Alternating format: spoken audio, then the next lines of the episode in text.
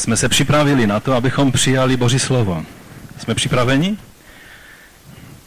Vždycky říkáme, že jsme a pak vždycky nějak, eh, když je třeba, abychom aplikovali Boží slovo, tak s tím zápasíme a tak je to normální, tak je to lidské a, a očekávatelné. A to důležité je, abychom se rozhodli aplikovat Boží slovo eh, do našich životů.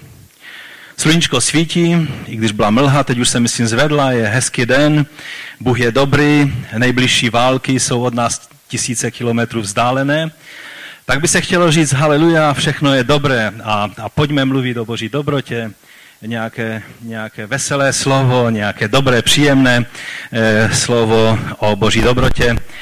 A, a bude to tak eh, ladit s tím vším, co prožíváme. Ale apoštol Matouš, který napsal Evangelium Matoušovo, kterým se zabýváme už delší dobu, rozhodnul pro nás jinak. Text, který je tou druhou částí 18. kapitoly Evangelia Matouše, eh, je takový docela závažný a myslím, že eh, některé ty úseky toho textu jsou jedinečné pro Matouše, nejsou zaznamenány žádným jiným evangelistou. A tak je třeba, abychom dnes se nad nimi zamysleli. Já vás tak chci pozvat, abychom povstali a budeme číst Boží slovo.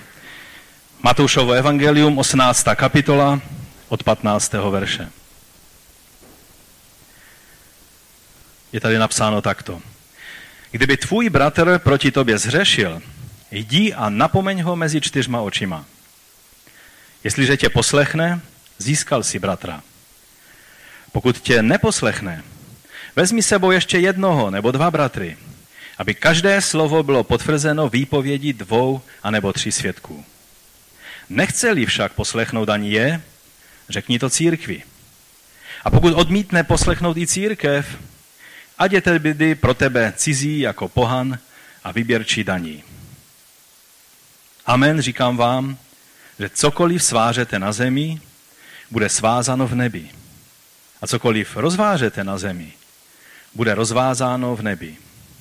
Říkám vám také, že pokud se dva z vás na zemi zhodnou ohledně čehokoliv, za co by prosili, stane se jim to od mého nebeského Otce. Neboť kdekoliv se zhromáždí dva nebo tři v mém jménu, tam jsem já uprostřed nich. Tehdy k němu přistoupil Petr a řekl, pane, kolikrát proti mně může můj bratr zřešit a já mu mám odpustit? Sedmkrát? Ježíš mu odpověděl, neříkám ti, že sedmkrát, ale sedma sedmdesátkrát. Nebeské království se totiž podobá králi, který chtěl se svými služebníky vyrovnat účty. A když začal počítat, přivedli mu jednoho, který mu dlužil deset tisíc hřiven. A když neměl čím zaplatit, poručil jeho pán, aby ho prodali i se ženou, s dětmi a se vším, co měl, a tím, aby se zaplatil dluh. Služebník padl na kolena a začal se mu klánět se slovy, měj se mnou strpení a všechno ti zaplatím. Pan se tedy nad ním slitoval a odpustil mu dluh. A nechal ho jít.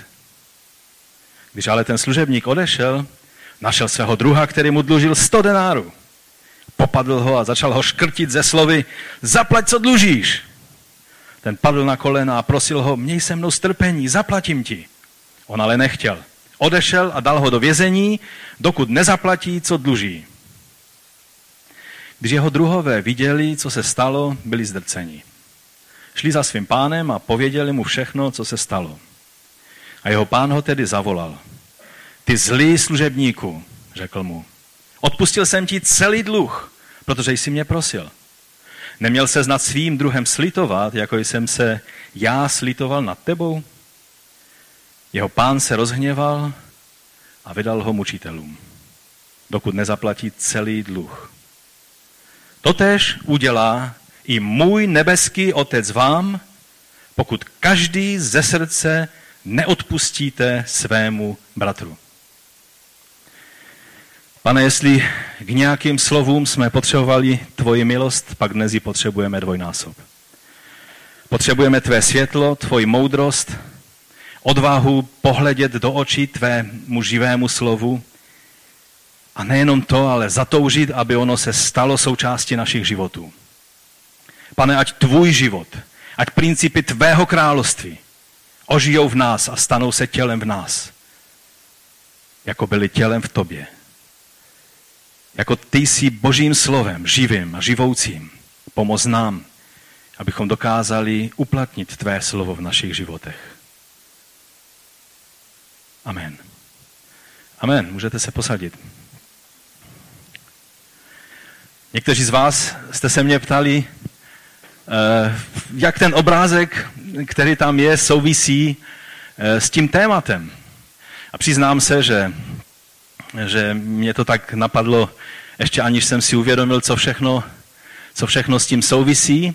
Ale nějak se mně líbí ta horská krajina, eh, ten svah plný kamení, kde hrozí, že, se, eh, že, že, ta, že ta, ta stezka jde tím kamením a je třeba jít velice opatrně, protože vždycky hrozí, že se vám nějak sklouzne noha a že se začnete sesunovat z toho svahu a nevždy v horách to končí dobře.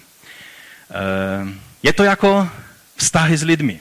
Je to jako vztahy, ty blízké, které prožíváme, ale je to také jako vztahy v těle Kristově, v, v Boží církvi. Když jsme součástí těla Kristova, tak eh, určitě jste si všimli, že někdy neopatrností uděláte nějaký krok a věci se dají do pohybu a pak se sunete svahem a kdyby nebyl někdo, nebo kdyby vás pán nezastavil, tak eh, by to dopadlo špatně. Minule jsme mluvili o tom, jak, jak dobrý pastýř hledá ty ovce, které právě se sesunou do takovýchto propastí. A jak je to i naše povinnost, abychom měli ten stejný postoj, jako má dobrý pastýř. A dnes budeme pokračovat trošku dál v tomto, v tomto tématu. Ale není to jednoduchá věc.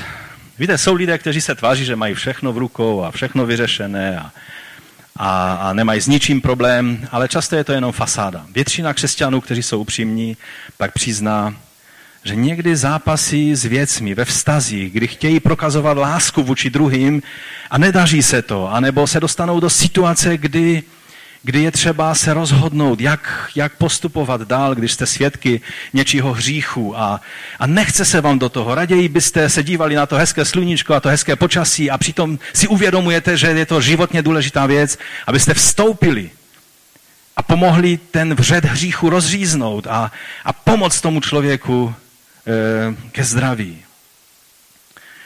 Nejsou to jednoduché věci a je to jako v těch horách. Čím vyše jste v horách, tím složitější a také nebezpečnější ta situace je. A je to jako v životě. Čím větší máte zodpovědnost, když jste jenom sám a jste zodpovědní za sebe sama, no tak co si natropíte, to si pak i sníte. Ale ale když máte zodpovědnost za rodinu, nebo když máte zodpovědnost za širší nějaký celek, když jste buď v práci nebo ve službě zodpovědní za, čím, čím výše jste, jste v těch horách, tím větší karambol hrozí. A vzpomínám si na jeden film, který už před léty jsme tak nějak viděli, a už si ani nespomínám, myslím si, že to bylo na základě e, skutečného příběhu, co se stal. A bylo to právě z prostředí horolezců. A ten film začínal hned ze začátku takovým úplným šokem, protože eh, byla to ze začátku pohoda, otec eh, s dcerou a se synem vyjeli do hor, že budou prostě, že polezou po stěně. No a tak se jim všechno dařilo, bylo to takové hezké, ale najednou prostě ta, ta skoba, nebo jak se tomu říká, nevím, já nejsem horolezec, takže to neznám, omlouvám se těm, kteří se v tom vyznáte, eh, se vytrhla a ten otec, který vlastně zajišťoval ty dva mladé, ty, toho syna a dceru, tak, tak v podstatě se zřítil do té propasti a zůstal vyset na tom lanu. Ovšem eh, ten kluk a ta dívka, ten jeho syn a dcera, eh, vlastně bylo jasné, že, že to všechno začalo se drolit a, a, a povolovat a že je otázka vteřin, maximálně minut, kdy se všichni zhroutí do té bezedné propasti. A teď byla ta, ta, ta strašlivá situace, kdy ten otec, který byl poraněný a prostě věděl, že buď zahynou všichni, anebo zahyne, eh, anebo udělají nějaké drastické rozhodnutí, tak křičel na, na ty dva mladé, ať ho odříznou. Že je naděje, že oni zůstanou vyset, když ta jeho váha nebude zatěžovat to lano. A já možná si tam trošku i vymyšlím, kdo jste viděli ten film, tak mi to odpuste. Já si vždycky jenom to, co na mě udělá dojem, zapamatuju ty detaily, potom si musím dotvořit. Ale, ale zkrátka to bylo to rozhodnutí, před kterým stali tito mladí lidé, bylo strašlivé.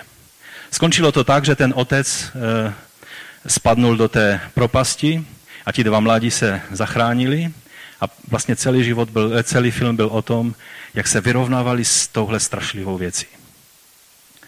Víte, někteří křesťané se tváří jako tady odříznu někoho, tam odříznu někoho, tam toho odříznu, eh, no, tam jsem se spletl, tak pojď zpátky, a už nemůžeš, protože už jsi v propasti. Někteří se tváří, jako by o nic nešlo. Někteří se dívají na staršostvo zboru jako, proč neřešíte tam toho, proč neřešíte to, co s tím nic neděláte.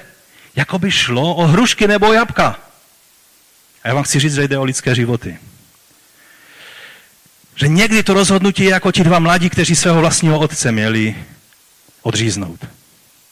Víte, byl jsem v situaci, kdy jsem musel dávat do kázně lidí, kteří mi byli velice blízci. Dokonce se jednalo někdy o rodinu. A kdo vám řekne, že je to jednoduché, je to jasné, Bible to říká, Víte, jsou teoretikové křesťané, kteří nežijou křesťanský život, ale dokážou hezky teoretizovat. Pro ty to je všechno jednoduché. Každý, kdo zná hodnotu lidské duše, lidského života, vám řekne, že to jsou ty nejstrašlivější okamžiky, které musíte dělat, kdy je třeba rozhodovat o člověku a víte, že musíte odříznout, musíte udělat nějaký zákrok, musíte udělat nějaké rozhodnutí, protože jinak celé boží dílo bude zničené, ale jedná se o lidské životy. A tak nějak se mi to spojilo s tím příběhem. Ti bratři tam sice celkem v pohodě kráčejí, nebudu vám prozrazovat, kdo to je, aby vás to nerušilo, ale, ale pamatujme na to, když se díváme na ten obrázek, že v horách je třeba kráčet opatrně. V lidských vztazích je třeba kráčet opatrně. Protože hrozí situace, kdy kámen spustí kámen a je z toho lavina, ta vás pohltí a pak se věci dějí a jste součástí něčeho, čeho jste nechtěli být součástí. A proto je třeba mít moudrost Boží, abychom jednali správně. Můj první bod je taková otázka, která je biblická, hned z, první, z prvních kapitol Bible. Jsem snad strážcem svého bratra?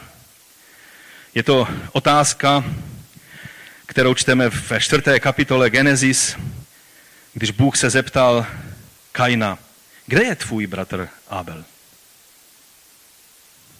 A Kain odpověděl, no nevím, jsem snad strážcem svého bratra? Chtěl tím dát najevo, co pak já mám za ním chodit a hlídat ho, co dělá, no kdo ví, kde se zatoulal. Přitom dobře věděl, co se stalo s Ablem. Často máme podobný postoj. Často si říkáme, co pak mě se to týká, já, to je věc, která, od které dám nejraději ruce pryč. Často máme podobný postoj, že nejsme strážci svého bratra, ani si neuvědomíme, že toto byl postoj prvního vraha na světě. Vraha, který zabil svého vlastního bratra. Byl to Kainův postoj. Četli jsme, že kdyby tvůj bratr proti tobě zřešil lidí a napomeň ho mezi čtyřma očima. A jestli tě poslechne, získal si bratra. Takže jsme strážci svého bratra. Jsme strážci své sestry. Tykají se nás věci, co se děje s naším bratrem a s naší sestrou. Když jsme součástí těla Kristova, když jeden článek nebo jedna část těla eh, churaví nebo má problémy, bolí to celé tělo. Celé tělo si toho všíma, snaží se pomoct. Mozek pracuje, ruce pracují, oči pracují, všechno pracuje na tom, aby té bolavé části těla Někdy je třeba přizvat odborníky, lékaře a další. Ale, ale je, jsme strážci svého bratra. Musí nás zajímat, co se s nimi děje, obzvlášť pokud zřešili a my jsme očitými svědky té věci, anebo někdy dokonce se přímo nás týká ten hřích, že zřešili proti nám. Je pravda, že ne všechny rukopisy mají tu část textu, která říká proti tobě. E, jsou také staré rukopisy, které to tam nemají. A tudíž musíme brát v úvahu, že to může znamenat i jedno, i druhé. Ale většina, většina biblistů se zhodne, že to je původní text, že především se tady jedná, protože i, to, e, i, i ten, e, to číslo, které tady je použito, je jednotné. Vždycky v každé, v každé situaci, i když pak už do toho je zapojena celá církev, stále se tam mluví o jednotné, v jednotném čísle. Ježíš nám zde dává přesný postup, jak máme jednat v situaci, kdy jsme svědky hříšného jednání někoho, kdo je učedníkem Pána Ježíše, je součástí téhož e, místního vyjádření těla Kristova. Nejezdná se zde o to samozřejmě, že vidíme hřešit lidi kolem nás.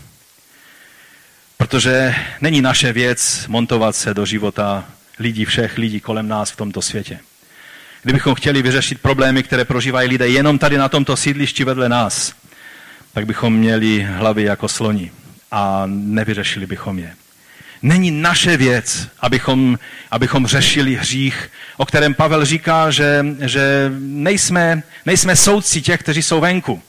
Ale máme zodpovědnost, abychom zaujali postoj vůči hříchu, který je uprostřed nás který se týká našeho života. Stali jsme se e, přímými svědky nějaké věci, která je hříšná, anebo je to něco, co, e, co se děje v tom společenství věřících, e, kterého jsme součástí.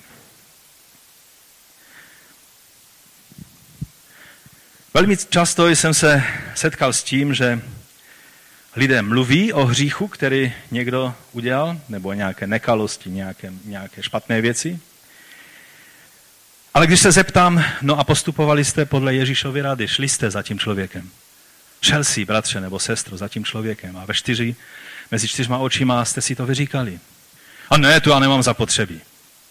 Často se řídíme tím pravidlem dnešního světa, to neřeš. To neřeš.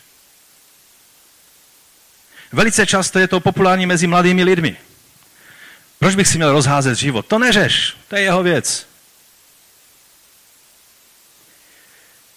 Zajímalo mě, proč tento postoj je tak populární mezi křesťany.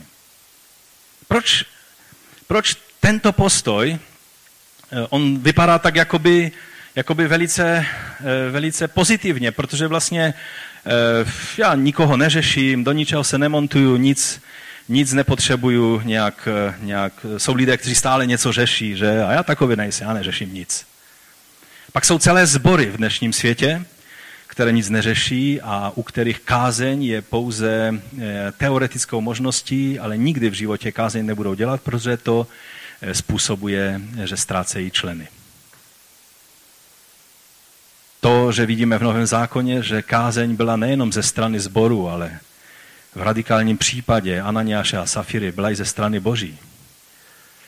To je samozřejmě něco, co ty sbory, které chtějí jenom, aby lidé prožívali pohodu, aby, aby prožívali prostě příjemnost, aby se mluvilo o tom, co všechno eh, přináší Bůh do jejich života jako obohacení. A ne, jak nás zavazuje milost, kterou jsme přijali. Tak tam jsou sbory, které přímo programově řeknou, my kázeň neřešíme, protože je to vždycky takové sporné a nikdy nevíme, nemůžeme vědět přesně, jak se k tomu postavit.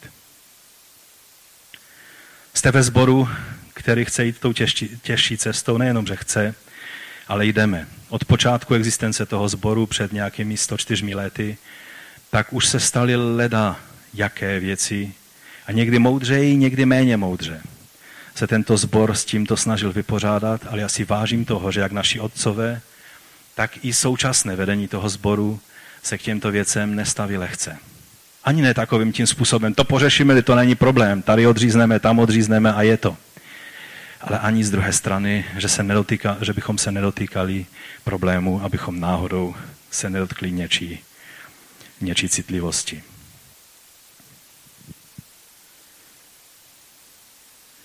Proč tedy se někdy lidé zdráhají jednat podle Ježíšovy rady?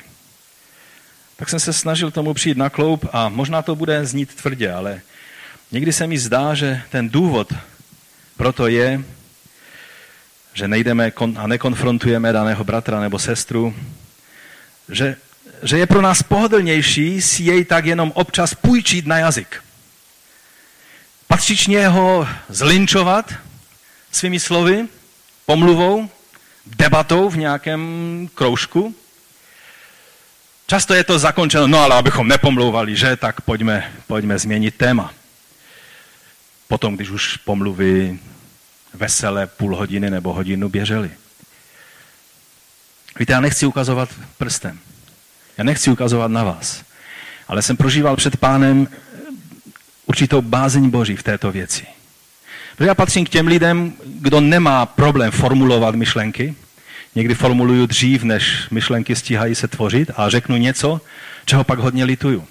Jsou lidé, kteří mají výhodu, protože myšlenek mají plno, ale jazyk nějak jim ne, nepustí ty myšlenky, tak než to ze sebe dostanou, tak si to rozmyslí a, a nezřeší.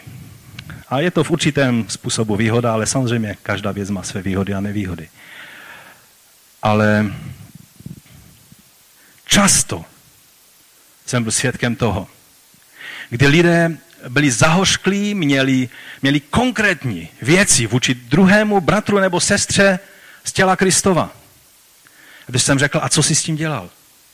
No co, co já měl? Já jsem ten nejmenší, já, já, já to tam sedím v koutě jenom a já, na můj názor nikdo stejně nedá.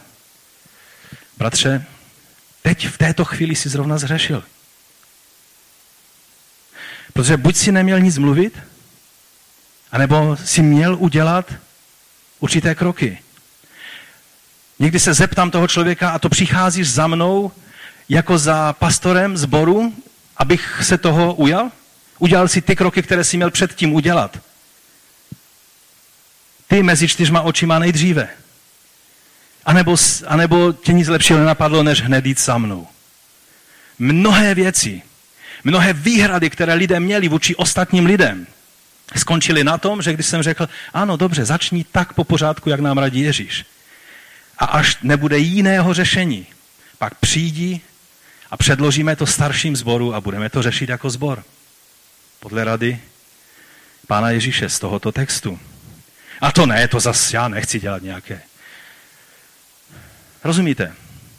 Tak buď ano, buď jsme účastníky a svědky hříchu, nebo se nám stala křivda, nebo se stalo něco nekalého, co se nemělo stát v božím, eh, v, v Kristově těle. A pak je mojí povinnosti, abych k tomu zaujal postoj. Není to příjemné. Jsou lepší věci na, na to, abychom se jimi zabývali. Ale když vím, že něčí život je ohrožen, pak všeho mám nechat a mám pomoct tomu člověku, jehož život je ohrožen. A hřích ohrožuje život lidí a neodpuštění ještě víc. Víte, vždycky se mi tam strašně líbí, jak pan Ježíš říká, a jestliže tě poslechne, získal si bratra. Víte, o to tady jde. Tady ne, nejde o to, abychom pranižovali, soudili, montovali se do života lidí. Jde o to, abychom získali bratra. Ježíš nejlépe věděl a ví, že tady jde o věčný život. Ježíš nejlépe ví, a o tom jsme mluvili v některém z těch minulých kázání, že, že, že pohoršení je tak závažná věc z toho důvodu, že věčný život je tak, tak úžasný a věčné zatracení je tak strašlivé. To je ten důvod. A protože to pan Ježíš věděl, proto takovou váhu dává těmto věcem. Každá kázeň, i ta soukromá zde, o které se mluví tady, mezi čtyřma očima, musí vždy být s postojem vědomí vykoupení. To je to, oč jde. Vykoupení života člověka. S postojem snahy pomoci bratru nebo sestře činit pokání. Obnovit svůj vztah s pánem i se společenstvím věřících. Ale jak se nenechat vtáhnout do řešení něčeho, co si nejsme jistí, že je skutečně hřích? Říkávalo se, že náš děda Vojnar přiříkával, že vždycky, když, když se mu zdalo, že někdo zhřešil a že je to třeba řešit, tak se nejdříve modlil tak dlouho, až mu bylo jisté, že ten člověk skutečně zřešil A ne, že je to jenom něco, co dráždí jeho starého člověka. A myslím si, že je to dobrá rada. Protože mnohé věci, které se nám nelíbí, se nám nelíbí jenom proto, že náš starý člověk, pohodlný, v houpacím křesle, pomyslně, duchovně, nechce být vyrušen. A najednou někdo dělá něco, co hodně vyrušuje toho starého člověka a my bychom to řešili. Ale to nemáme řešit. Řešit máme hřích a věci, které se dějou na škodu e, tělu Kristovu. A ne něco, co dráždí naše tradice, našeho starého člověka, naši píchu, Starý člověk a pícha, to je asi jedno a to tež, že? protože nemůže se stát člověk následovým Kristovým, aniž by odložil starého člověka, tudíž píchu, protože s píchou nejde vstoupit do Božího království, s píchou se nejde obrátit, s píchou se nejde činit pokání, prostě pícha je vždycky to, co vám bude v tom vadit, musí jít ven. A když si začnete zakládat na svoji pokoře, začnete být pišní na svoji svatost a pokoru, tak jste zase v problému. Proto je to tak vlezlá věc a proto potřebujeme, abychom skutečně se ujistili, že když jednáme, jednáme z pozice lásky, z pozice milosti a jednáme ve věci, která je skutečně porušením Božího slova a ne našich představ, tradic a píchy našeho starého člověka.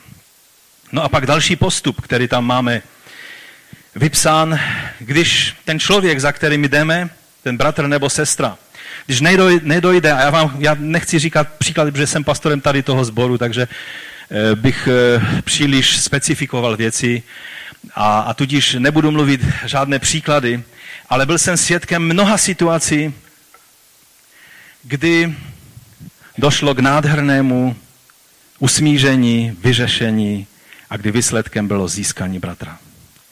A já vám chci říct, že jestli existuje něco příjemného na službě pastora, pak je to to, když vidíte, že je obnoven život. Nebo že se někdo narodil do života v Kristu, nový.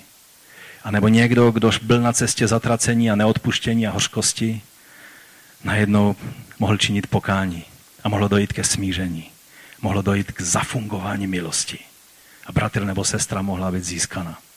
Ať na tom prvním stupni, na druhém stupni, nebo až na tom posledním stupni na tom posledním stupni většinou jsou to tak závažné věci, že tam už se často jedná o, o věci, které, eh, které díky Bohu, že nemusíme řešit každý den, ale které, když se stávají, často je ohroženo těl, celé tělo Kristovo. Je z toho někdy mnoho pohoršení a někdy, když zbor nejedná, nejedná konkrétně a velice moudře v té situaci, tak je eh, mnoho eh, kalné vody kolem toho e, způsobeno a mnozí lidé jsou zasaženi. Ale pán Ježíš nám radí, pokud ten člověk nepřijal, nečinil pokání z toho hříchu, pak má žít a vzít jednoho nebo dva další svědky a tady je neúplně jasné z toho textu, když bychom eh, vzali eh, starý zákon, jak to bylo, tak je to z prostředí izraelského soudnictví, čili není to z eh, prostředí osobního nějakého konfrontování hříchu, ale jenom, jenom můžeme ten princip vzít, že se jedná především o to, jestli existují svědkové stejné věci. Jestli jestli to, co ten daný člověk dělá, jestli je jeho zlozvykem, jestli je to opakujícím se hříchem, pak vždycky se najdou i další svědkové a tehdy ti mají být přizváni alespoň jeden nebo dva, aby každé svědectví bylo na vypovědi dvou nebo tří svědků. To je eh, princip, který byl vždy v Izraeli ctěn a který pán Ježíš tady znovu, eh, znovu uplatňuje. Někdy je to tak jedinečná věc, tak zvláštní věc, a nechci mluvit nějaké konkrétní příklady, ale e, e, něco je takové, že nemohlo být více svědků dané věci, pak ti svědkové mají být také přizváni a mají být přizváni svědkové, kteří budou dosvědčovat, jestli ten člověk je ochoten e, konfrontovat e, svůj vlastní, své vlastní jednání, činit pokání a jestli ten který se cítí být poškozen nebo je svědkem toho hříchu, jestli e, jsou skutečné, skutečně závažné důvody pro to a byl skutečně očitým svědkem toho, co, co se stalo. Když ani v té situaci e, není dosaženo e, výsledku a výsledek je vždy pokání. Pokání je řešení. Všimli jste si, že pokání je řešení? Mnozí lidé udělají první, poslední a převrátí svět vzhůru nohama Jen aby nemuseli činit pokání. A přitom pokání je to, co skutečně řeší tyhle problémy. Každý zkroušený před Bohem, kdo padne před Bohem na tvář a vyzná, že je hříšný. Pán Ježíš, když stál v chrámu a byli tam celník, který věděl, že, že prostě je úplně vyvrhel společnosti, že mu nikdo ruku nepodá v téhle společnosti, tak on tam stál, neměl odvahu ani pozvednout oči k nebi a říkal, buď milosti v mě hřišnému. A vedle něho stal farizej, to byl ten, ten, ten ukázkový, ten, ten příkladný křesťan, který vždycky chodil na všechny 24-7 modlitby, vždycky na všechna zhromáždění chodil, i tam modlitevní, i ta setkání, kde už nikdo jiný nepřišel, ale on tam vždycky byl, který byl příkladem v každém jednání. Nikdy v životě nepohledl na cizí ženu. Někteří z těch radikálnějších farizeů byli takoví, že když viděl ženu, zavřel oči, aby se na ní nemusel podívat a naraželi do sloupu a chodili s boulemi na hlavě. A byli hrdí na ty boule, protože tím dokazovali, jak smrtelně vážně myslí to, že, že jsou skutečně svatí. A říká, pane, já ti děkuji, že nemusím být takový hříšník, jak tady tenhle celník. No a znáte Ježíšovu odpověď. Jenom jeden z těch dvou odešel ospravedlněný. A ten farizej to nebyl. Pokání vždycky dělá úžasné, nádherné zázraky, kde je aplikováno. Ale když ani tam, když světkové konfrontují, nedojde k pokání, pak musí přijít řešení, že je ta věc předložena církvi. To je jedno z mála míst, kde pán Ježíš přímo používá slovo eklezia, čili eh, slovo řecké, které znamená církev, zhromáždění, mesiánské společenství těch, kteří věří v Mesiáše, těch, kteří vyznávají Krista jako svého pána. To znamená, že je to místní vyjádření eh, církve obecné, eh, která je ve všech místech světa, ve všech věcích, v dějinách tak třeba takové místní vyjádření církve, eklezí je tady v křesťanském centru. A, a tudíž má se to předložit starším takovéhoto sboru, kterého se to týká, a ti pak jsou zodpovědní, aby tu věc řešili. A pokud neuposlechne ani církev, pak je tam řečeno takovým tím typickým židovským způsobem, pak je pro vás jako pohan, čili člověk z národu, tam je e, etnos, použito slovo, jako pohan a celník. Celníci byli skutečně považováni za, za lidi hříšné, kterým, nikdo, kterým všichni stranili. A někteří, někteří lidé z toho udělali závěr, no dobré, když je pro nás jako pohan a celník, Ježíš nám přikazuje milovat eh, lidi tohoto světa a jim evangelium, no tak jim budeme prokazovat lásku a zahrneme je ještě o to větší péči, protože, protože, protože jsou, jsou to lidé eh, eh, ze světa už teďka, takže jim budeme prokazovat ještě větší zájem. Eh, chci vám říct, že to není zrovna to, co pán Ježíš chtěl říct. Pan Ježíš tam použil ta slova ve významu, jak byla běžně používána a znamenalo to dát tomu člověku najevo, že je vyobcován, že je, že je mimo společenství božího lidu. Nejednalo se tady o pohany, kteří jsou všude kolem nás, ale jedná se o někoho, kdo se míní být bratrem a jedna jako pohan a tomu člověku je třeba dát najevo, že jeho divadilko neakceptujeme. Čili jedná se tady o oddělení se od takového člověka, a samozřejmě to není příjemné ani populární a sbory, které to aplikují, tak to nemají jednoduché, protože je vždycky plno sborů, které s otevřenou náručí takového člověka přijmou a řeknou, bratře, tobě tak ubližovali, teď my ti dáme najevo, jak tě Bůh miluje. Udělali by moudřeji takové sbory, kdyby si zjistili, jestli je to člověk, který je takým, takovým způsobem eh, musel být postaven do kázně. Už nemluvím o tom, že musel být vyobcován. Pak je třeba, aby církev jednala eh, v souladu a aby se sbory vzájemně v té věci informovali. Ale to je na nějaký pastorský seminář, to vám nebudu tím zatěžovat hlavu. Čili to je, to je způsob, jak jsme vyzváni, abychom řešili e, tu otázku, až když to musí být předloženo církvi. A pak je tam, pak je tam zdůvodnění, proč církev má právo? Protože někdy si řekneme, no a proč by ti starší bratři, co pak oni jsou nějací pomazaní a, a moudřejší, chytřejší, aby řešili ten problém? Ne. Jsou to obyčejní lidé. Nikdy také chybující a dělající problémy. Když starší nebo pastor e, zhřeší, je napsáno, že tam neplatí ani ta, ta, ta první fáze toho, eh, toho prostě soukromého, nebo že jinak platí zásada, co se stalo neveřejně, mělo by být neveřejně vyřešeno, co se stalo veřejně, mělo by být veřejně řešeno. U staršího každá věc je vždycky veřejná, protože je to člověk, který je vedoucím v božím lidu. A proto samozřejmě eh, každý, kdo je učitelem božího slova, Jakub říká, že bude přísněji posuzován. Ale vždy si musíme uvědomit, že starší jsou taky jenom lidé. Jejich rozhodnutí není neomylné a všemoudré jako rozhodnutí e, boží. Ale z druhé strany, pan Ježíš tady mluví v tom slovu, že cokoliv svážete na zemi, bude svázáno v nebi a cokoliv rozvážete na zemi, bude rozvázáno i v nebi. Ukazuje, že církev má autoritu. To, co řekl předtím pán Ježíš Petrovi že bude, že bude mít klíče království, že, že co sváže, rozváže, že vlastně eh, teď je tady ukázáno, že je, to, že je to církev, to znamená tělo Kristovo, když je zhromážděno a když, když je eh, situace vyhodnocena tak, že, eh, že je třeba řešit tu danou věc, pak církev má autoritu od Boha a, a to rozhodnutí pak má váhu na nebesích, když je udělají. Tady je řečeno, říkám vám, v této souvislosti, tady pokračuje pane, říkám vám také, že pokud se dva z vás na zemi zhodnou ohledně čehokoliv, za co by prosili, stane se jim to od mého nebeského Otce. Čili to není taková biankošek, cokoliv vás napadne, požádejte a otec vám to naplní. Tady je to řečeno v této souvislosti a je třeba, abychom tomu v této souvislosti rozuměli. A pak tam je řečeno, to nádherné slovo, neboť kdekoliv se zhromáždí dva nebo tři v mém jménu, tam jsem já uprostřed nich. Jedná se především o ty svědky, kteří se zhromáždili, aby pomohli e, někomu dalšímu ven z jeho problému, anebo pak se jedná o zhromáždění církve, aby si uvědomili, že jednají v boží autoritě.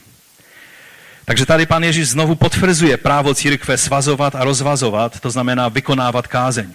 Nejedná se zde, a musím říct, že ani na žádném jiném místě v Biblii, kde se mluví o svazování a rozvazování, o ono populární v některých kruzích dnešních eh, křesťanů svazování a rozvazování démonských sil a, a prokletí a, a lámaní prokletí a všelijaké učení vznikají na tomto tématu. Tady se o nic takového nejedná ani na žádném jiném místě Nového zákona, kde se o těch věcech mluví, se o to nejedná.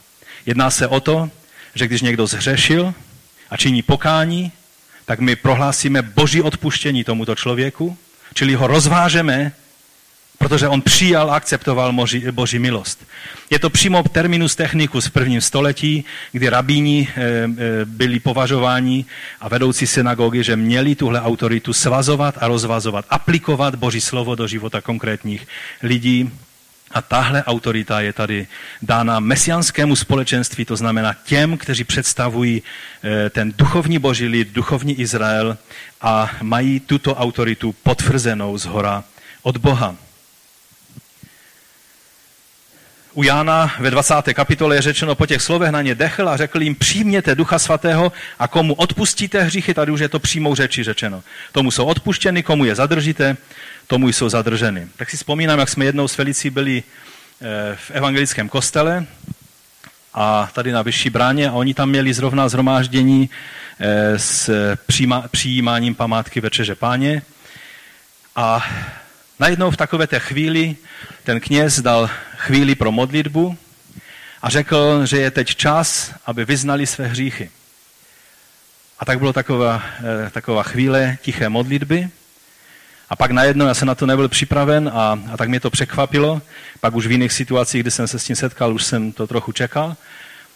A najednou ten kněz řekl, a teď jako služebník Boží vám prohlašuji, kteří jste upřímně činili pokání, tak prohlašuji vaše hříchy za odpuštěné a ti, kteří jste to neučinili, vaše hříchy jsou zadržené. Já jsem řekl, ah, takhle jsem si to nikdy neuvědomil, že takhle skutečně ty věci jsou. Jsou sice učení dnes velice populární mezi křesťany, kteří vám řeknou, pokání, když činíš, jenom dokazuje, že stále ještě jsi v tom systému e, řešení hříchu. Ještě stále si nepřijal Boží milost, protože když přijmeš Boží milost, byly ti odpuštěné tvé minulé hříchy, tvé současné hříchy i tvé budoucí hříchy. Takže kdykoliv činíš pokání, dokazuje, že nevěříš tomu, že milost byla aplikovaná do, do vašeho života. Je to sice hezké, ale není to biblické, je to pohanství, nemá to nic společného s novým zákonem, tohle učení. Je velice populární, ještě o něm hodně uslyšíme. Tehdy v tom kostele jsem si uvědomil, že Bůh skutečně církvi dal autoritu prohlásit. Ale je to taky povinnost nás, jako těch, kteří sloužíme. A pokud ty jsi jako, jako individuální člověk, který sloužíš tam tomu bratru, který zhřešil, a je to mezi vámi čtyřma očima, a ten člověk činí pokání, pak je tvojí povinností, když si ho konfrontoval v jeho hříchu, prohlásit boží odpuštění, když on činil pokání. Nemůžeš říct, no doufám, že ti to pán odpustí, ty všechny věci, co si natropil. A odejít. Ne. Pokud si ho konfrontoval, pak si, pak si vyjádřením těla Kristova. A pak máš říct, protože jsi činil pokání, přijmi boží odpuštění do této situace. Pokud jsou to ti tři světkové, pak je to jejich úkol. A pokud celé církve, pak je to úkol celé církve. Protože cokoliv svářete, bude svázáno, cokoliv rozvářete, bude rozvázáno.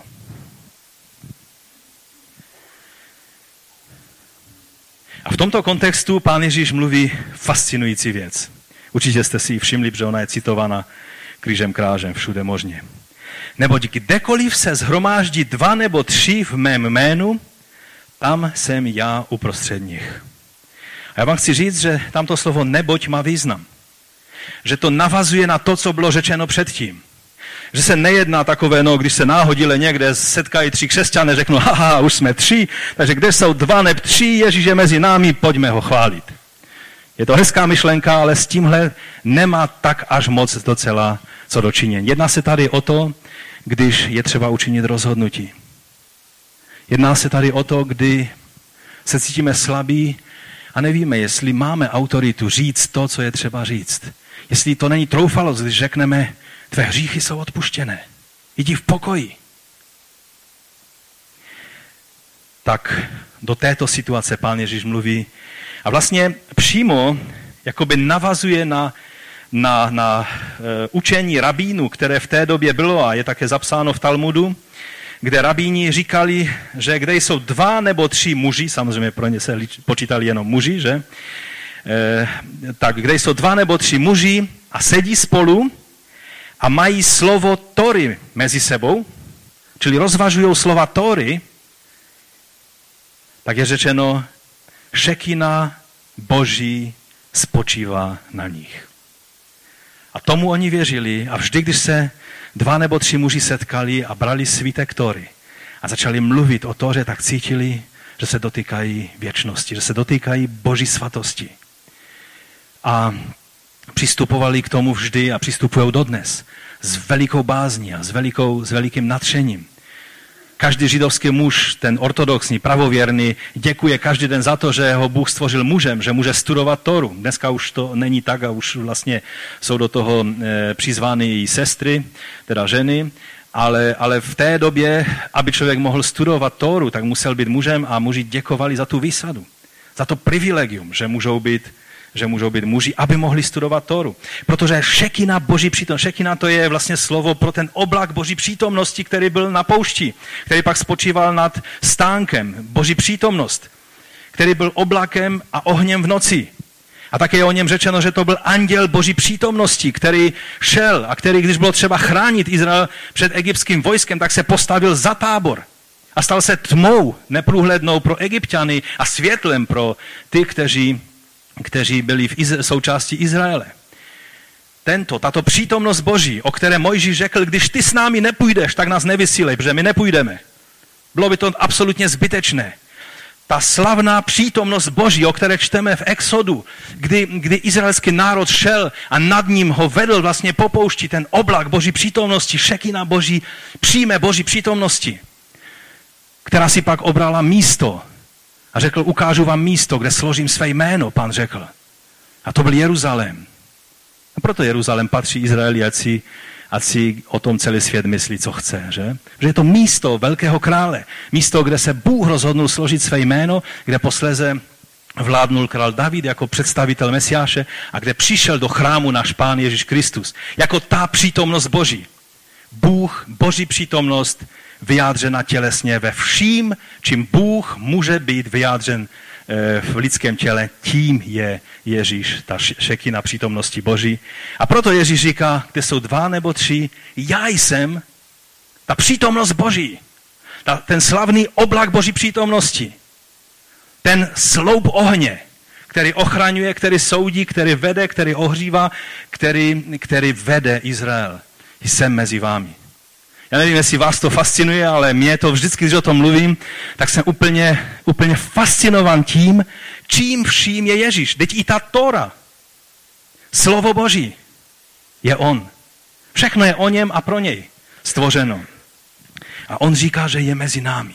Když potřebujeme činit rozhodnutí, když se potřebuješ rozhodnout před pánem a spojíte se s manželkou a modlíte se, pane, potřebujeme učinit rozhodnutí. Hledáte jeho moudrost, šekina Boží. Ježíš sám ve své přítomnosti skrze Ducha Svatého spočine na vás a dává moudrost. No a pak přicházíme k dalšímu bodu a protože Petrovi to začalo vrtat hlavu. A začal přemýšlet, no dobré, ale když to takhle je, že mám jít a, a on pak činí pokání a já mu mám prohlásit odpuštění Boží do jeho života a udělám dva kroky od něho pryč a on zřeší znovu a co já mám dělat v takové situaci? A tak se vžil do té role nositele klíču království a, a toho, který má e, být jedním z těch apoštolů, kteří mají rozhodovat ty věci. Byl si vědomý rabínského učení v této věci, že rabíni vyučovali, že když někdo zřeší, tak třikrát. Když zřeší, tak mu můžete odpustit, protože to je projev Boží milosti, ale na počtvrté už mu nemusíte odpustit, protože ten člověk pokračuje dále ve své cestě. A tak Petr si byl vědomý toho, že třikrát je rabínská míra. A, a tak si říkal, no dobré, ale, ale přece mesiánské principy království jsou, jsou vždycky štědřejší než rabínská halacha.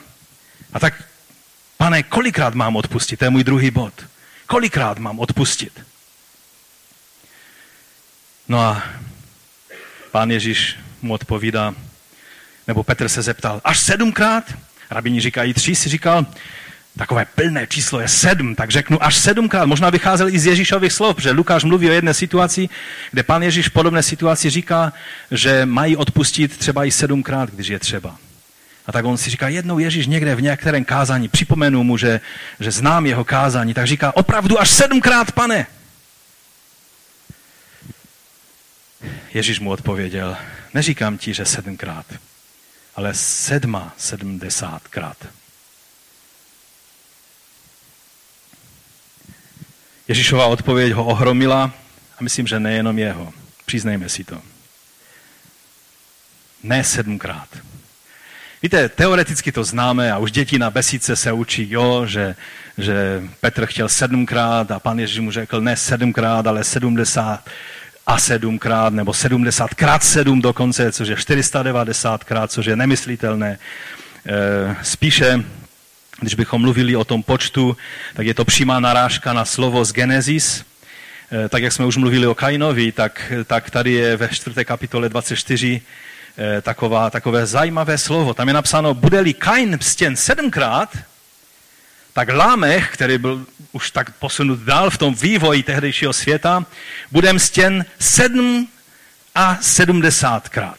Či sedmdesát A tam je v Septuagintě úplně stejné slovo použito, eh, jako je v tom eh, řeckém novém zákoně, i když to slovo v řečtině může znamenat buď 7 a 70, anebo 7 krát 70.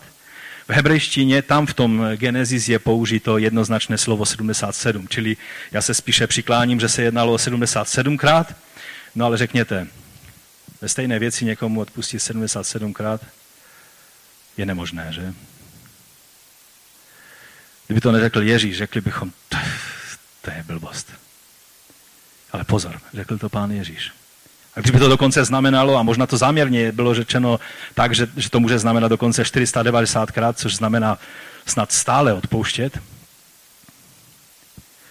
Právě o to jde. Snad stále odpouštět. Nejedná se totiž o počet, ale o postoj odpuštění. Principy království Božího jsou přesně opačné jako principy tohoto světa. O, o tom eh, světě předpotopním je napsáno, že, eh, že svět se naplnil násilím. Celý svět se naplnil násilím. A bohu, bohu se to nelíbilo a rozhodnul se s tím něco udělat. A jak to možná trošku vypadalo, uvidíme ve filmu koncem března, jestli do Česka taky ten film přijde. Je to velkofilm, eh, dělaný z, dokonce i v 3D, to bude k dispozici, který se jmenuje Noé a, a je to celý ten příběh o tom, jak Noé byl věrný a postavil archu a jak všechno a všichni byli proti němu a nakonec přišla potopa a potvrdilo se, že Noé měl pravdu. To byla taková míní reklama na ten film. Ale, ale skutečně principy království jsou opačné vůči principům tohoto světa. Protože je řečeno, že bude za naší doby, jako bylo za dnu Noého. Čili zase svět je plný násilí a toho všeho, co Lámech mluvil, dnes lidé používají. A Rabíni měli takové zajímavé řečení, že někde v Biblii je napsáno, že se nemáme mstít a nemáme cítit zášť vůči, vůči svému nepříteli. A tak rabíni měli takové pravidlo, že msta to je tehdy, když někdo e, vám něco udělá, nebo chcete po něm, aby vám udělal, on vám to odmítne udělat, ale pak se dostane sám do problému, přijde za vámi, prosí vás a vy řeknete, ty jsi mi to neudělal, já ti to taky neudělám. Pomstíme se. A zášť vůči někomu je tehdy, když přijde za vámi, chce, abyste něco pro něho udělali, nebo vyjdete za ním, chcete, chcete, aby něco pro vás udělal a on to neudělá a vás se to dotkne a pak on potřebuje a přijde za vámi a vy si řeknete, když jsem já přišel za tebou, tak si mi nepomohl. Ale já nejsem jako ty. Já ti pomůžu. To je msta trošku jiným způsobem. Pokud děláme naše dobré křesťanské skutky tímto způsobem, neprošli byste ani u těch farizejských rabínů. Rozumíte? Pokud to neděláš z lásky, z vědomí, že jsou to principy království, pak to nemá příliš velkou hodnotu. Nevím, proč jsem se dostal do tohohle bodu, ale zkrátka principy království jsou ne o počtu odpouštění, ale o postoji odpuštění. Nemáme počítat křivdy. Máme mít postoj milosti, postoj ochoty odpustit. Kolikrát bude třeba a bude se jednat o upřímné pokání a snahu o nápravu. A zde je dobré si všimnout, že vždy se jedná o uvědomění si svého hříchu a o pokání. Pokání je rozhodující v tom. I když nemusíme žít v zajetí něčího hříchu. Pokud on nečiní pokání, neznamená, že my se tím budeme trápit, budeme prožívat hořko, zranění a ty všechny věci. Můžeme být jak Jozef, který byl v absolutní svobodě a Bůh mu dal zapomenout na, na příkoří jeho domu a, a když přišel čas, tak mohl být nástrojem božího uzdravení a smíření v jeho, v jeho celé rodině, když ho jeho vlastní bratři vydali do Egypta. Znáte celý, celý ten příběh. Čili ta strana, která, která má postoj odpuštění, může být vždycky v tom božím šalom. Ale e, odpuštění a plné smíření může vždycky přijít jen tam, kde je pokání a touha po nápravě. A teď je tady pán Ježíš, aby ukázal, proč ty věci mají takovou váhu, tak říká e, podobenství, a to je můj třetí e, bod o vyrovnání účtu. A je tady řečeno, proto je království nebes podobné králi. Proto, že se vám zdá tak nemožné, aby, aby, aby prostě, abychom měli postoj odpuštění v situaci, kdy, kdy se to zdá, že už ten člověk přece vyčerpal všechny meze trpělivosti a, a, a možnosti řešit tu hledanou věc. Proto je království nebes podobné králi, který chtěl provést vyučtování se svými otroky. Teď to čtu pro změnu v eh, studijním překladu. Když začal účtovat, přivedli mu jednoho, který mu dlužil 10 tisíc talentů. Jestli vás zajímá, kolik je 10 tisíc talentů, není řečeno, jestli stříbra nebo zlata, ale dejme tomu stříbra, tak eh, jeden talent se, stříbra to se rovnalo 6 tisícům až 10 tisícům denárů. Jeden denár to byla denní mzda. Kolik je taková slušná mzda denní dneska? No, abych tady nedostal do problému, že mi řeknete, že střílím příliš vysoko. Třistovky? Čtyřistovky? 500 korun? 600? Tisíc? To už je to, to už takové lepší, že? E, kolik? No, abychom, prostě dejme tomu 500 korun, jo? 500 korun, jedna denní mzda, jedna, jeden talent byl 10 tisíc denarů, čili 10 tisíc pětistovek. A ten člověk dlužil 10 tisíc, 10 tisíců pětistovek. Kdo máte dobrou hlavu na matematiku, teď to spočítejte. Jsou to miliardy. Je to hodně peněz. Je to hodně peněz. Není absolutně žádná možnost, víte, my to čteme, no 10 tisíc talentů, no jasně, no, des, já jsem taky dlužil nějakých 10 tisíc a nebyla z toho taková věda. Tady těch 10 tisíc znamenalo, že ten člověk neměl na téhle planetě šanci toto splatit. Musel by být římským císařem nebo někým takovým. To jsou částky, které král David a Šalamón dávali na, na stavbu chrámu. To jsou částky, které jsou nepředstavitelné. A, a ten člověk to dlužil. Jak mohl takový dluh dělat, pan Ježíš nevysvětluje. Samozřejmě to byla hyperbola, aby šokoval dostatečně ty lidi, aby, aby ukázal, o jak závažnou věc se jedná, když někdo zřeší že je to problém, který z lidské stránky není řešitelný. Když budete hledat po kapsách, tak kolik můžeme dát, abychom ten dluh utratili, to jsou ty lidské skutky, které chceme někdy udělat, abychom problém hříchu vyřešili. Nevyřešíš ho ani svým kapesným, ani svým účtem v komerční bance, ani zborovým účtem, když by si chtěl půjčit, také v komerční bance. Prostě to nevyřešíš. Není šance. Ten člověk dlužil a je takové rostomilé, že on říká, když ten pán řekl, no marne, musím vás prodat do otroctví, celou rodinu. Stejně, stejně to nic neřeší, ale, ale musím to udělat. A on říká, ne, ne, pane, buď, buď trpělivý, dej mi ještě šanci, já ti to splatím, určitě ti to zaplatím. Rozumíte? V situaci, kdy to byly miliardy a ten člověk, který měl pár drobných v kapse, slíbil, že to splatí, bylo jasné, že jediné, po čem touží, je, aby byl vysvobozen z téhle situace. A prosil, a bylo mu líto, že, že se dostal do takovéto situace před svým pánem. A pán řekl, dobré, protože prosíš, odpouštím. Miliardy jsou pryč. Jsi svobodný. Tvé děti nejsou otroctví. Povstaň. Jsi svobodný. Ten člověk vyskočil, narostly mu křídla a létal a radoval se. Haleluja, amen, Bůh je dobrý. Každému, koho potkal, říkal svědectví, jak Bůh vysvobodil jeho život z otroctví. Jak jeho rodinu vysvobodil z otroctví. A najednou vidí člověka, který tam kráčí ulici. A říká si, když mě už tak Bůh žehná, ještě mi tady Bůh dává do ruky člověka, který mi dluží 100 denárů. Ještě i tuhle věc Bůh se rozhodnul vyřešit. Člověče, ty mi dlužíš 100 denárů. Chytnul ho pod krk. Začal ho škrtit. Víte, co mě fascinuje, co spíš negativně fascinuje, jak se to řekne jinak. Prostě šokuje, je to spojení té obrovské milosti, kterou ten člověk přijal a uvědomil si to, a té zloby, která v něm byla kvůli sto denárům. Teď mu byly odpuštěné miliardy a člověk je taková bytost, která dokáže hned v zapětí druhému člověku vyčítat pár deseti tisíců korun. Řekneš si, to já takový v životě nebudu. Mně se to nemůže stát. Víte, když bychom z božího pohledu někdy viděli, jak jednáme s ostatníma lidma, kdy nám Bůh dal milost, milost za milosti. A my kvůli malichernosti se hádáme a, a vyčítáme lidem. A, a děláme, děláme věci, které, když bychom si byli vědomí, jak hodně nám bylo odpuštěno, tak bychom chápali úplně jinak. Rozumíte? No a on nejenom, že dusil toho člověka, ale nechal ho uvrhnout do žaláře, aby mu neutekl. Že Bůh mi ho seslal do ruky, sám Bůh to musel být, že mi ho poslal do ruky, mám ho tady, strčil ho do vězení. A řekl, vyjdeš tam odsáď až do poslední korunky. Jsou lidé, kteří počítají I ty poslední korunky.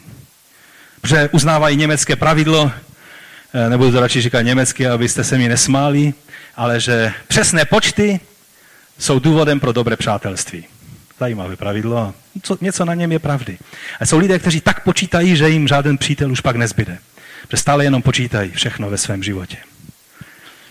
A ten člověk, kterému bylo tolik odpuštěno, nevzbudilo to štědrost v něm. Nezbudilo to, to něco, co milost vždycky musí vzbudit. A jiní služebníci krále, či to mesiánské společenství se o tom dozvědělo a řekli to králi a ten král si ho zavolal a řekl, tak já jsem ti odpustil, když, protože jsi prosil, tam je řečeno, protože jsi prosil, jsem ti odpustil. A ty se takhle zachováš k tomu člověku kvůli té malé hrstce, co ti dlužil. A víte, výsledek bylo, že ten člověk skončil ve vězení a je tam řečeno, že byl předán mučitelům a je tam napsáno a byl dán do vězení tak dlouho, až splatí celý svůj dluh. Je to tam? Nebo si vymýšlím? Bo já někdy si vymýšlím. Kontrolujte mě. Což znamenalo v těch miliardách co? Věčné zatracení. Nebyl nikdy v životě schopen toto splatit. Ani mimo vězení, ani ve vězení. Čili je tady jasný obraz věčného zatracení. A na závěr, aby to nebylo málo, pan Ježíš říká,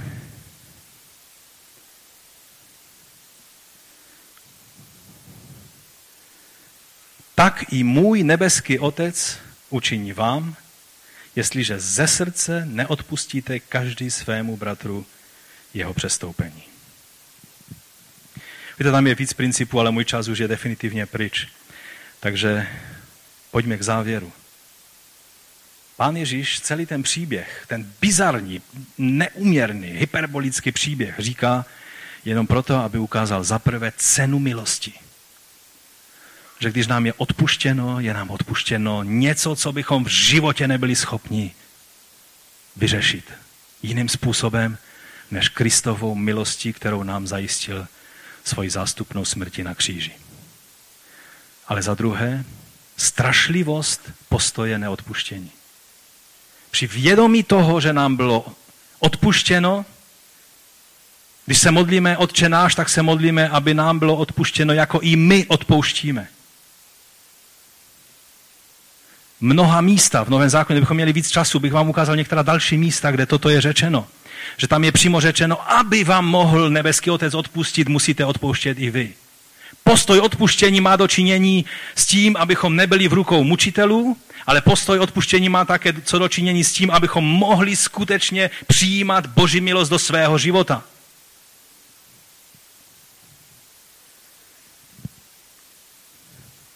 A tak na závěr bych chtěl přečíst dvě místa z listu Apoštola Pavla a můžeme k tomu povstat.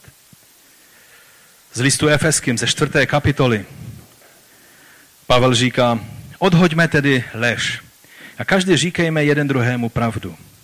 Jsme přece údy téhož těla. Mluví tady o společenství Kristova těla. Hněváte-li se, nehřešte. Skročte svůj hněv, než slunce zapadne. Nedávejte místo ďáblu. Zloděj, ať přestane krást a začne pracovat. To jsou takové hodně praktické rady tady. Ať začne pracovat. Ať se slušně živí vlastníma rukama. Aby se měl oč podělit s tím, kdo má nouzi. Z vašich úst ať nevychází nic zlého. Vaše slova ať jsou dobrá, posilující tam, kde je potřeba a užitečná těm, kdo je uslyší. Teď poslouchejte. Nezarmucujte svatého božího ducha. Jehož pečetí jste byli označeni ke dní vykoupení. Tady to má dočinění s věčným životem. Veškerá hořkost, hněv, zuřivost, křík, urážky, ať vás opustí spolu s veškerou záští. Zášť to je to, co jsem ten rabínský postoj eh, popisoval, co je obdobou msty. Buďte k sobě navzájem laskaví a milosrdní, odpouštějte si navzájem. Tady je toto slovo. To slovo v originále znamená uplatněte milost. Odpouštět znamená uplatňovat milost. To starohebrejské cheset, milost do situace uplatnit znamená odpouštět. Odpouštějte si navzájem, uplatňujte milost navzájem. Tak jako Bůh Kristu uplatnil milost, odpustil i vám. A stejnou věc Apoštol Pavel říká, a když bychom četli celý ten kontext, tak tam je o, o svlečení starého člověka a oblečení nového člověka. Takže na závěr vám chci říct, že postoj nového stvoření v Kristu, ten nový člověk, kterým jsme stvoření skrze milost Kristovou, skrze znovu zrození, tak má vždycky postoj odpuštění. Ten člověk, kterému byla dána milost a který v zapětí jednal eh, podle těch nejhorších možných způsobů, ten člověk nepřijal skutečně Boží milost. Ale eh, vlastně ji odmítnul a také skončil, jak skončil.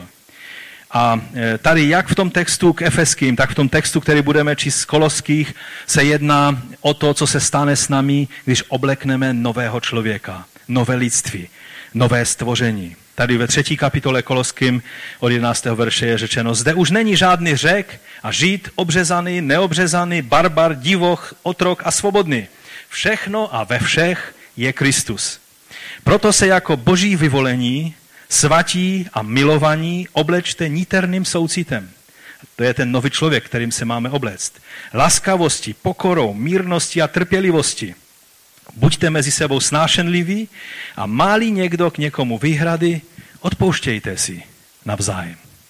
Tak, jako pán odpustil vám, odpouštějte i vy. Zase je to dano do té relace. Nad to vždy buďte oblečeni láskou, která je poutem dokonalosti. Pane Ježíši, my potřebujeme tyto věci.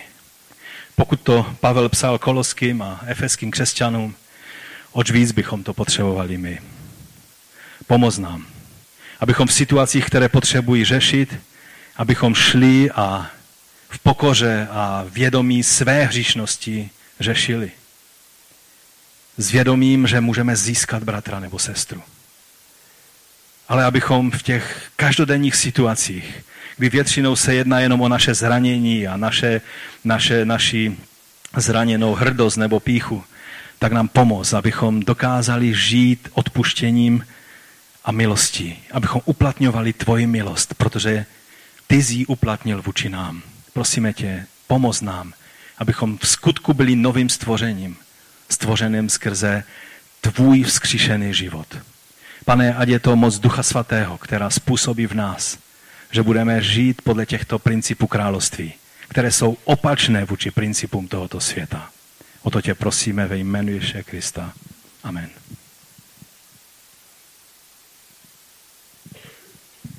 Děkuji za slovo. Já nevím, jestli si, eh, jestli si to myslím já sám, ale dneska bylo opravdu vážné slovo. Určitě se to dotykalo každého z nás a určitě Boh už nastavil velké zrcadlo našim životům. A jste rádi, že jste tady dneska mohli být? Že si tak uvědomuji, když jsem to poslouchal, jak, jak obrovský rozdíl je e, mezi tím, co jsme mohli slyšet a tím, co, co je takový ten hlavní proud tohoto světa. Tyto slova na nově nebo na čete určitě neuslyšíte. Díky pánu za to, že máme tento zbor a že můžeme tady chodit a že můžeme poslouchat slova života, slova, které oživují a neumrtvují. Tak vám pan žehná i do dalších dnů, když se budeme rozcházet. Ať vám pan žehná. Amen.